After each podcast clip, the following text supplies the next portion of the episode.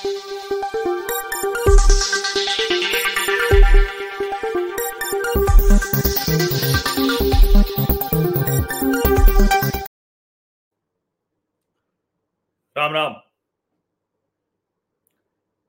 विपक्षी एकता। 12 जून को बैठक होनी थी, नहीं हो पाई।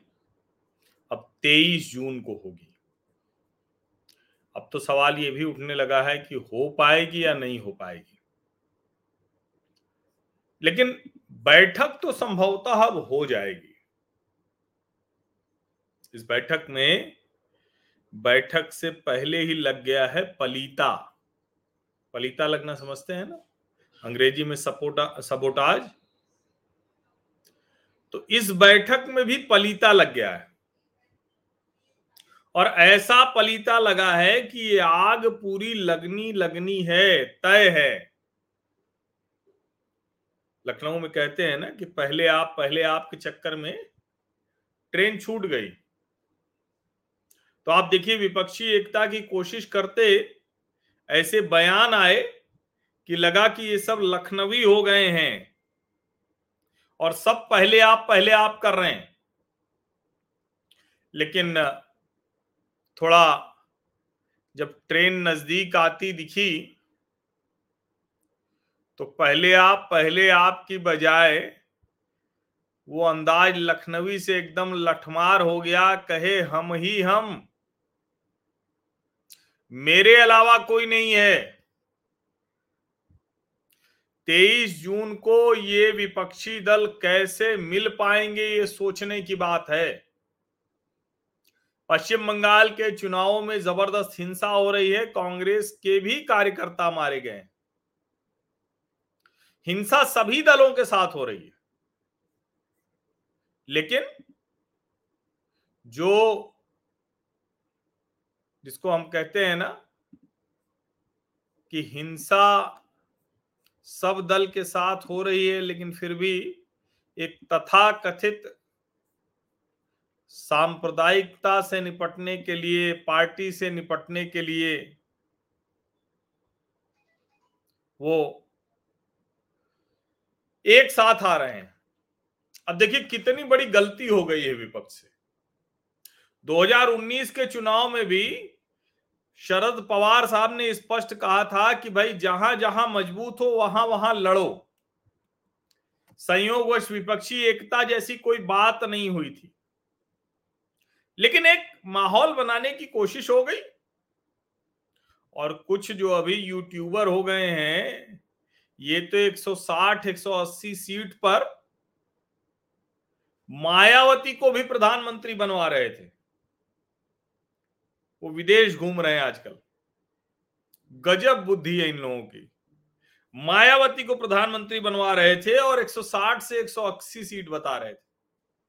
एक गिरोह था जो कह रहा था कि नीचे जाएगा तो राजनाथ सिंह का नंबर लग जाएगा। इसमें कोई बुराई नहीं है। हर नेता की अपनी शक्ति होती है, हर नेता की महत्वाकांक्षा होती लेकिन जब 2019 में कतई कोई दूर दूर तक कुछ नहीं था कि भारतीय जनता पार्टी और नरेंद्र मोदी को जरा सा भी गठबंधन जो उनका है, उसके अलावा भी अकेले भी जरा सा भी मुश्किल होने वाली तो उस वक्त भी ये सब कह रहे थे। अब वो वाला वर्ग बड़ा परेशान है कि भाई फिर से वही सब होता हुआ दिख रहा है, ये तो हम सारा कुछ कर रहे हैं। लेकिन जो विपक्षी एकता से हासिल करना है, वो तो नहीं हो पा रहा है। वो बिल्कुल नहीं हो पा रहा है। अब पश्चिम बंगाल में कांग्रेस पार्टी राज्य चुनाव आयोग के सामने प्रदर्शन कर रही है। कांग्रेस के नेता टीवी की बहस में ममता बनर्जी के अत्याचार की चिंता कर रहे हैं। अब तो क्या करेंगे? उस दिन ममता जी और राहुल जी एक दूसरे को कैसे देखेंगे? ममता जी और सीताराम येचुरी और डी राजा एक दूसरे को कैसे देखेंगे?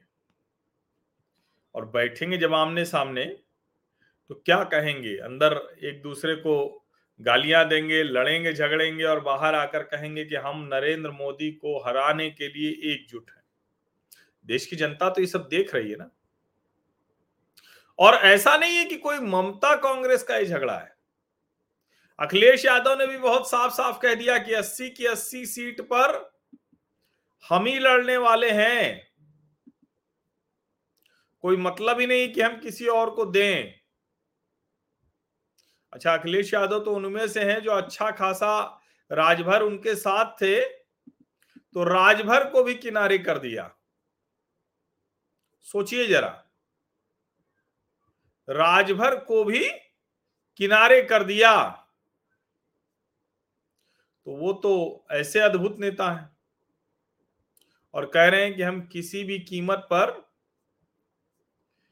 किसी और को नहीं करने देंगे, हम ही लड़ेंगे। ममता जी कह रही हैं, हम ही लड़ेंगे। और कमाल तो तब हो गया जब आम आदमी पार्टी की तरफ़ से एक अद्भुत सा प्रस्ताव आया है। क्या प्रस्ताव है? आम आदमी पार्टी ने कहा कि भाई, हम कांग्रेस के विरुद्ध चुनाव नहीं लड़ेंगे।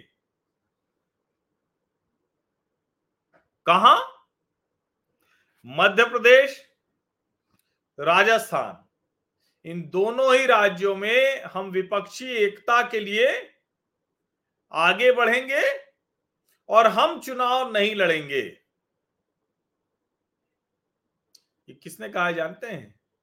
दिल्ली के जो नए स्वास्थ्य मंत्री हैं सौरभ भारद्वाज। अब इससे सुंदर क्या है? ये तो विपक्षी एकता को आगे बढ़ाने वाली बात थी कि अगर दिल्ली सरकार के मंत्री सौरभ भारद्वाज कह रहे हैं कि हम चुनाव नहीं लड़ेंगे मध्य प्रदेश और राजस्थान में। लेकिन आगे वो कह रहे हैं कि हम चुनाव नहीं लड़ेंगे, लेकिन दिल्ली और पंजाब यहाँ कांग्रेस पार्टी न लड़ने की सोचे। यानी जिस पंजाब में एक आम आदमी पार्टी का सिर्फ़ एक सांसद है, अभी उपचुनाव में जीता है। जिस दिल्ली में पाँच सीटों पर कांग्रेस दूसरे पाँच सीटों पर, ये तीसरे सातों पर तीसरे में थे, मेरे ख्याल से कुछ में तो जमानत भी इनकी जब्त हुई होगी। और कांग्रेस दूसरे नंबर पर थी। उस दिल्ली और पंजाब में ये कह रहे हैं कि भाई, तुम लड़ो ही मत, हमें ही लड़ने दो। तेरह सात बीस सीटें। तो जो मैंने कहा ना कि विपक्षी एकता की राह में रोड़ा बन गया है, हम ही हम। पहले आप पहले आप नहीं। हम ही हम। हर कोई कह रहा है, मैं हूँ ना। काहे को तुम चले आ रहे हो भैया? क्या ज़रूरत है तुम्हारे आने की? मैं हूँ ना। शरद पवार साहब ऐसे ही महाराष्ट्र में कह रहे हैं। और चंद्रशेखर राव ने तो वास्ता ही अपना तोड़ लिया इन लोगों से, कहा तुम लोग बहुत आपस में लड़ भिड़ रहे हो, वैसे भी किसी की किसी को बढ़ाने की हैसियत है नहीं। बेवजह तमाशा कर रहे हो, विपक्षी एकता विपक्षी एकता विपक्षी एकता। लेकिन अब जो ये आम आदमी पार्टी ने किया है, ये सचमुच पलीता लगाने जैसा है विपक्षी एकता को। अभी बयान आप सुनिएगा तो सब एक दूसरे के लिए कहेंगे कि नहीं नहीं। हम तो पूरी तरह से विपक्षी एकता के लिए त्याग करने को तैयार हैं। लेकिन त्याग करने का जब नंबर आया तो उससे पहले ही कह दिया कि सुनो, त्याग तो हम करेंगे, लेकिन पहले तुम ये ये ये छोड़ दो। ये स्थिति है। अब इसमें सबसे ज़्यादा परेशान बेचारे हैं नीतीश कुमार। कह रहे हैं, ये लोग पहले चुनाव करा देंगे, ये कर देंगे, वो कर देंगे। अरे भैया, भारतीय जनता पार्टी की सरकार ने कब, कहा पहले चुनाव करा दिया? और वो भला क्यों पहले चुनाव कराएँगे? भारतीय जनता पार्टी की सरकार तो इसके लिए बदनाम है, उसके ऊपर आरोप लगते हैं। कि वो चुनाव की आखिरी तारीख तक अपना काम करती रहती है और यही आरोप लगते हैं कि देखिए चुनाव आयोग ने तारीखें अब दी। समझिए इसको। और उसमें नीतीश कुमार कह रहे हैं कि भाई, जल्दी करा सकते हैं, हड़बड़ी में है। अब नीतीश कुमार हड़बड़ी में है या सचमुच नरेंद्र मोदी हड़बड़ी में है क्योंकि नरेंद्र मोदी तो आखिरी दिन तक उसका उपयोग करेंगे। किसका? तैयारियों का, विकास के कार्यक्रम का और सब। लेकिन एक उपयोग और अमित शाह करेंगे।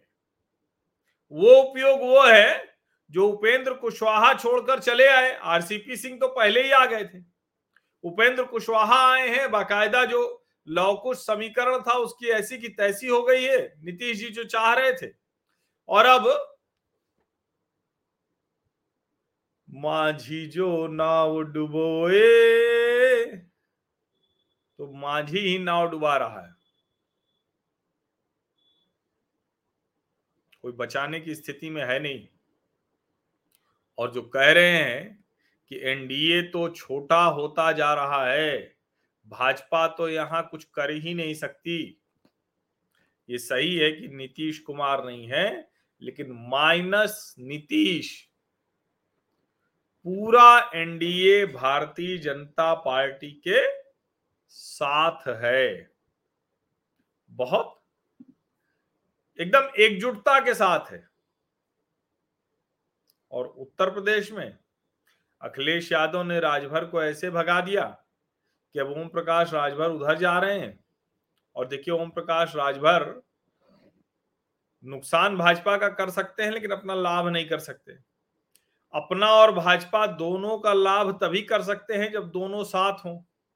और ये बात ओम प्रकाश राजभर जी को समझ में आ गई, लेकिन अखिलेश यादव को ये समझ में नहीं आई कि मोदी के बनारस और योगी के गोरखपुर के बीच में जो पाँच ज़िले हैं, इन पाँचों जिलों में अगर राजभर उनके साथ होते तो राजनीतिक समीकरण थोड़ा बदलता, जो उत्तर प्रदेश के विधानसभा चुनाव में इन जगहों पर भाजपा को नुकसान भी हुआ। लेकिन यहाँ भी अखिलेश ने कहा, हम ही हम। यहाँ भी पहले आप नहीं कहा, जबकि अखिलेश जी तो लखनऊ में ही बैठे हैं। चलो, दूसरी जगह वाले हो तो बात अलग है। और जो नीतीश कुमार पहले आप पहले आप कर रहे थे, अब उनको भी लगने लगा होगा कि, अरे भाई, हमने तो सोचा ये था कि सब अंत में कहेंगे कि नहीं, नीतीश जी ही अगुवाई करें। अब नया नाम निकाल दिए हैं कि शरद पवार इसकी अगुवाई करें। तो पलीता कई तरफ़ से लगा हुआ है। और कांग्रेस पार्टी तो बड़ी स्पष्ट हो गई है। कांग्रेस पार्टी को अपना मोमेंटम बेहतर होता हुआ दिखा है। वो बहुत साफ़ है।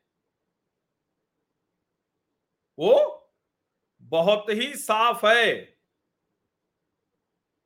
वो स्पष्ट तौर पर कह रही है कि भैया देखो हमारे बिना तुम्हारा कुछ होने वाला नहीं है।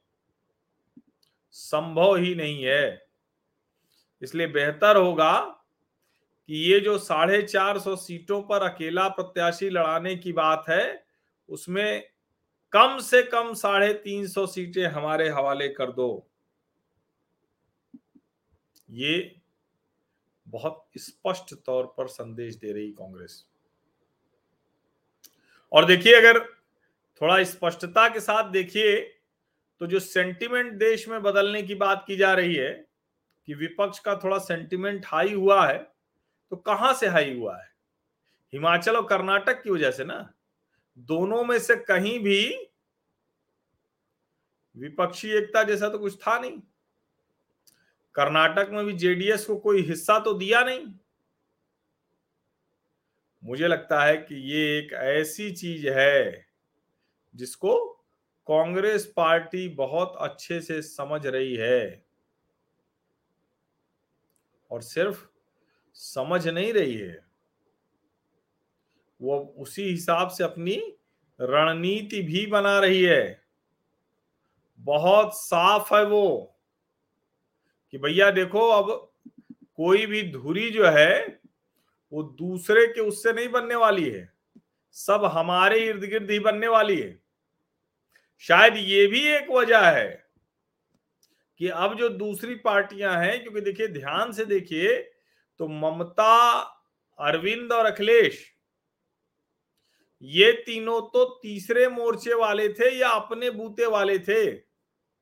और अब ताज़ा खबर सुन लीजिए।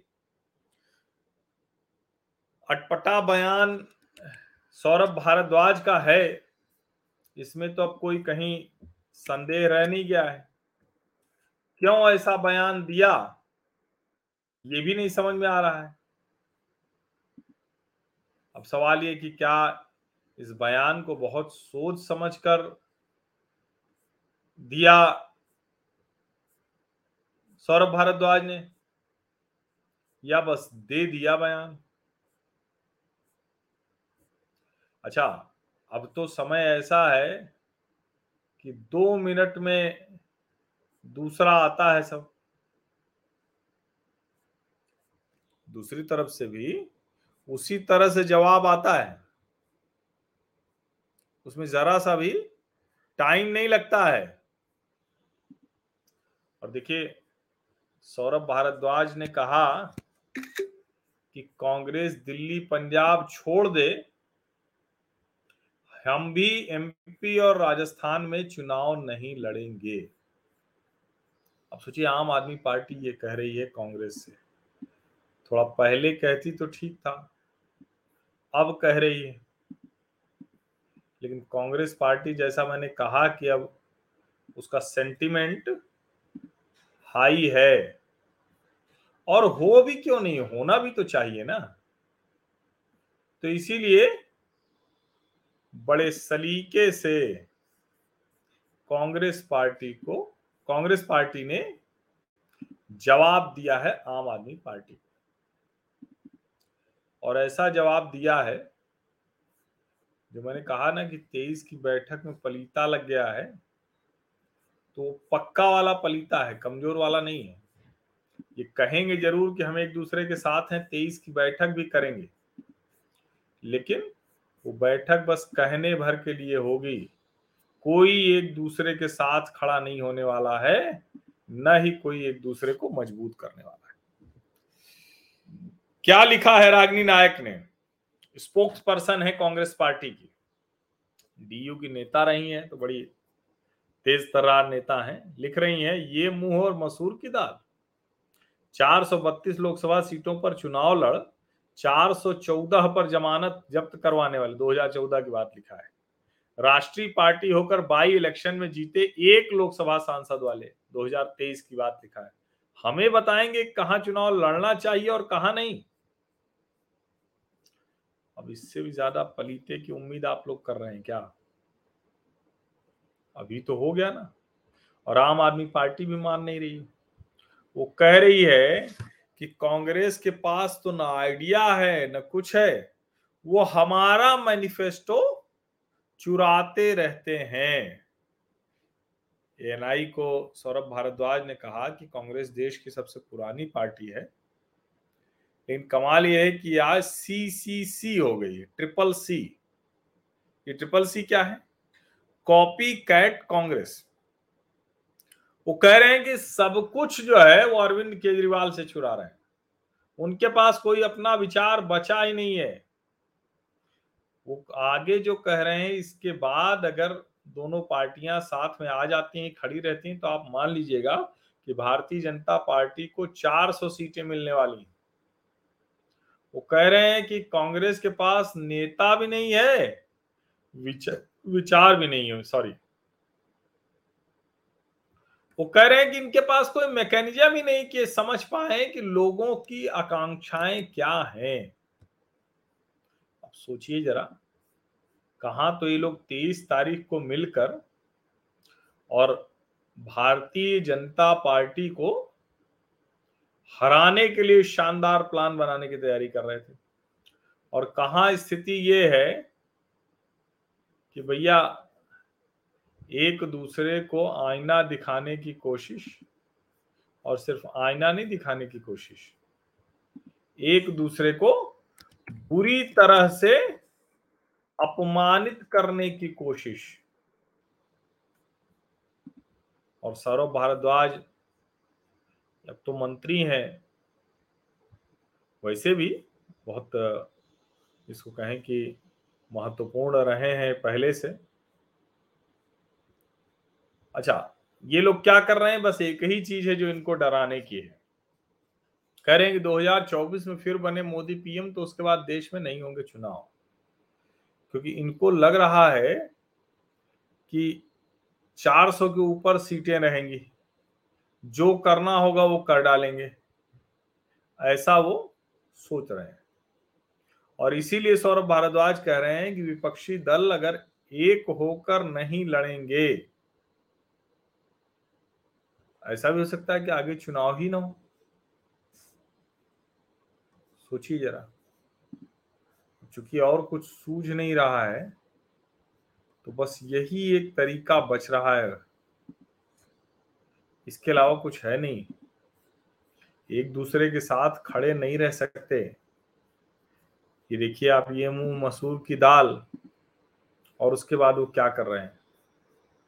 तो पलीता तो लग चुका है पूरी बैठक में। अब तेईस तारीख की बैठक सिर्फ़ दिखावे की बैठक रह गई है। सिर्फ़ और सिर्फ़ एक फ़ोटो अपॉर्चुनिटी हो जाएगी, कुछ बयान दे देंगे और मैं अभी से वो बयान बता दे रहा हूँ। वो कहेंगे कि हम सब मिलकर नरेंद्र मोदी से लड़ाई करेंगे, हमारे बीच में कई अभी डिफरेंसेज हैं, लेकिन उन डिफरेंसेज को हम धीरे धीरे खत्म करेंगे। अभी कोई नेता नहीं चुना गया है। शरद पवार जी और नीतीश कुमार इनकी अगुवाई में करेंगे। मल्लिकार्जुन खड़गे जी, वरिष्ठ नेता है, उनसे हम सलाह लेते रहेंगे। कुछ इसी तरह का आने वाला है। तो अब इसके बाद भी विपक्षी एकता का राग लोग सुनेंगे क्या? बड़ा कान में एकदम करकराएगा एकदम, वो आवाज़ जो है ना, वो ठीक नहीं लगेगी विपक्षी एकता वाली। अब ये बोलेंगे तो इनकी बात कोई सुनने को तैयार नहीं होगा। आप सभी का बहुत बहुत धन्यवाद। इस चर्चा में शामिल होने के लिए सब्सक्राइब ज़रूर कर लीजिए, नोटिफिकेशन वाली घंटी दबा दीजिए, लाइक का बटन दबाइए। सोशल मीडिया मंचों पर at media Harsh VT tag करके साझा कीजिए। और अपने घर परिवार के, दोस्तों के, ऑफ़िस के हर व्हाट्सएप ग्रुप में इसे अवश्य साझा करें।